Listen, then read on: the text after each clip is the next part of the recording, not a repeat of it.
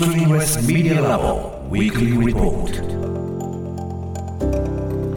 TBS ラジオが設立した音声メディアなどの可能性を追求する研究所スクリーンレスメディアラボ毎週金曜日のこの時間はラボのリサーチフェローで情報社会学がご専門城西大学現代政策学部助教の塚越健司さんに最新の研究成果などを報告してもらいます塚越さんよろしくお願いいたしますはい、よろしくお願いします。お願いします。さて今日はどんな話題でしょうか？はい、今日はですね、声の聞こえやすさに関してですね、世界中の言語とか地域を分析したご研究をですね、ご紹介したいと思います。はい。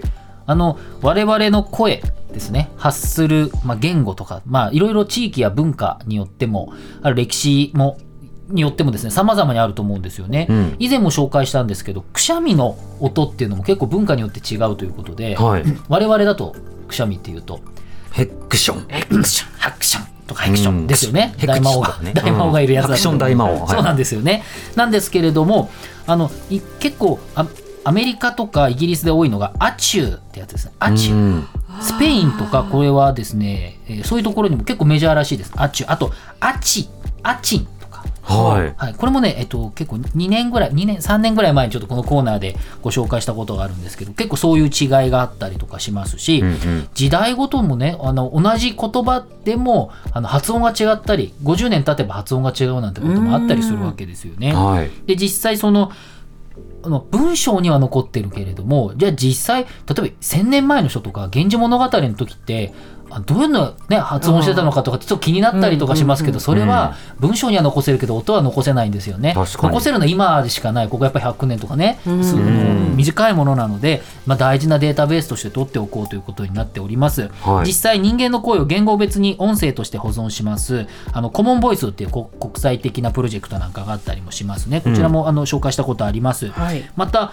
えー、と慶應義塾大学がですね2022年の11月にですねグローバルジュークボックスっていうですねこれもですね、えー1026のエスニシティから5776の音声ですね、まあ、うん。伝統音楽とかも含めてですね、まあ、そういうのもあの収集して公開しているとか、まあ、そういうサイトもあったりとかですね、はい。こちらも一度ご紹介したんですけれどもこういう、まあ、音保存プロジェクトとか、まあ、そういったものが結構大事になってくるかなと。特にこれから変わってくる、あの音の,、ね、あの環境によっても変わってくると思うので大事かなというふうに思うんですが。日本でもあのいろんな民謡とかね、地域ごとのお祭りとかありますもんね。そうですよね、うん。そういったあの保存っていうか、ね、なくなってしまう可能性も高いので、そうすると後になって検証したり見ておくっていうことが重要になると思うんですけれども、はい、そんな中でですねあの音に関してはですね最近2023年12月去年の12月にですねえ地域ごとの音の伝わりやすさっていうのを研究したんですね。で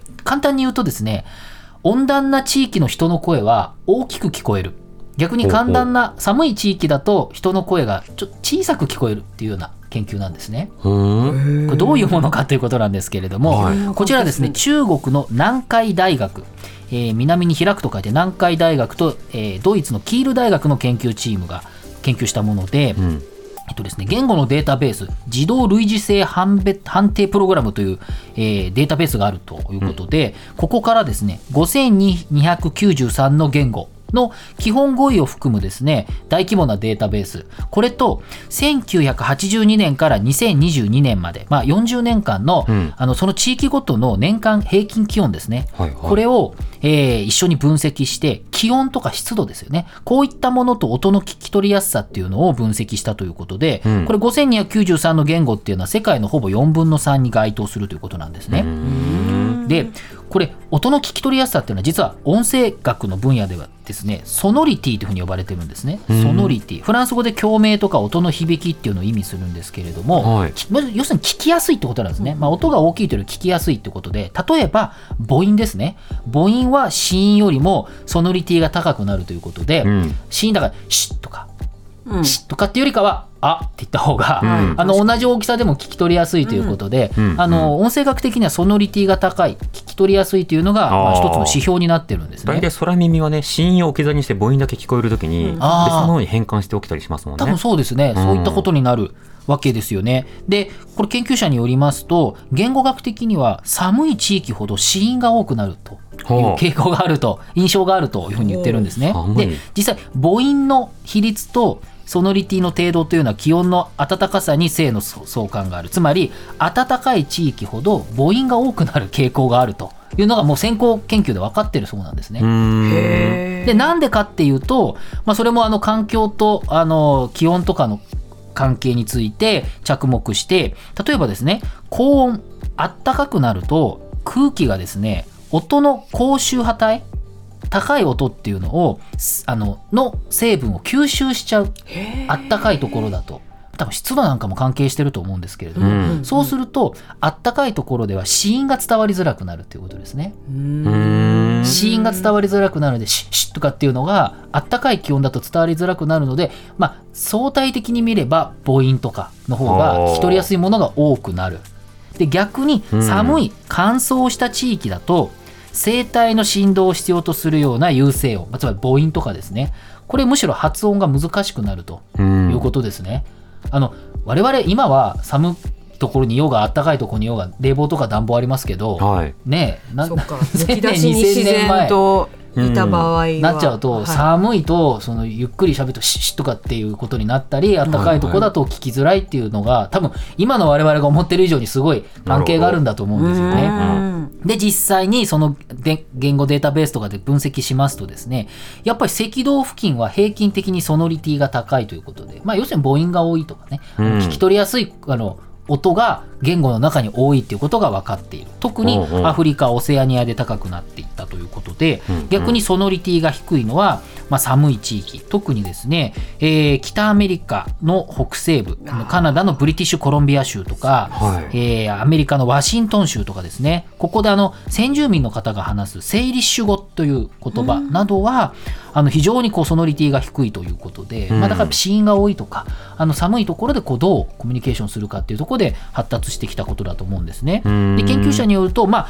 あ、あの東南アジアとか中央アメリカとか、まあ、例外はあるんだということだそうです。やっぱり文化の影響で、あのまた気温だけじゃないものもあるっていうことなんですけれども、ただやっぱり全体で見るとですね地域のソノリティについて多くのケースで環境に影響されていると考えられるということで、うんなのであったかい地域になると、まあ、あの音が、まあ、聞き取りやすくなるような、うんまあ、つまり母音が増えるというふうに考えていただくといいのかな分かりやすいのかなというふうに思うわけですね。あんまりねあの 我々あんまりこう、うん。あのなんていうかね比較することあんまないと思うんですけれども。厳密にはともかく母音のイメージっていうのは分かるわけ。開けた高いイコール母音っていうのはなんとなく分かるんですよ、うん。それこそ例えば「おあおおあおお」ってこうリズム取ったらなんとなくそのな南部の方あのったかい方のリズム感でこれ強調されることあるなと思うんですけど北部の例えば子音が多いなんだろう、音楽とかリズムってどんなどんな、感じになるんだろううん、ね。そうですね。なんか考えてみると面白いかもしれないですね。うん。ねえ。死因が多い系。そうか音楽には出そうですね、うん。パッと出ないまあ、けど、今まあ高い音とかそう。ヨーデルとかヨロレリヒとか全部子音がめっちゃうん仕様でしかも裏声だったりする。ですよね。なんかだからそういうふうにちょっと考えてみると。ホーミーのところは寒いのかな？暖かいのかな？ホーミー。ホーミーね。ホーミーね。モンゴルと確かかにね。うん、だから伝わりやすいようにその声を出すわけでしょ、うモンゴルは割と寒い時期が多いですよね。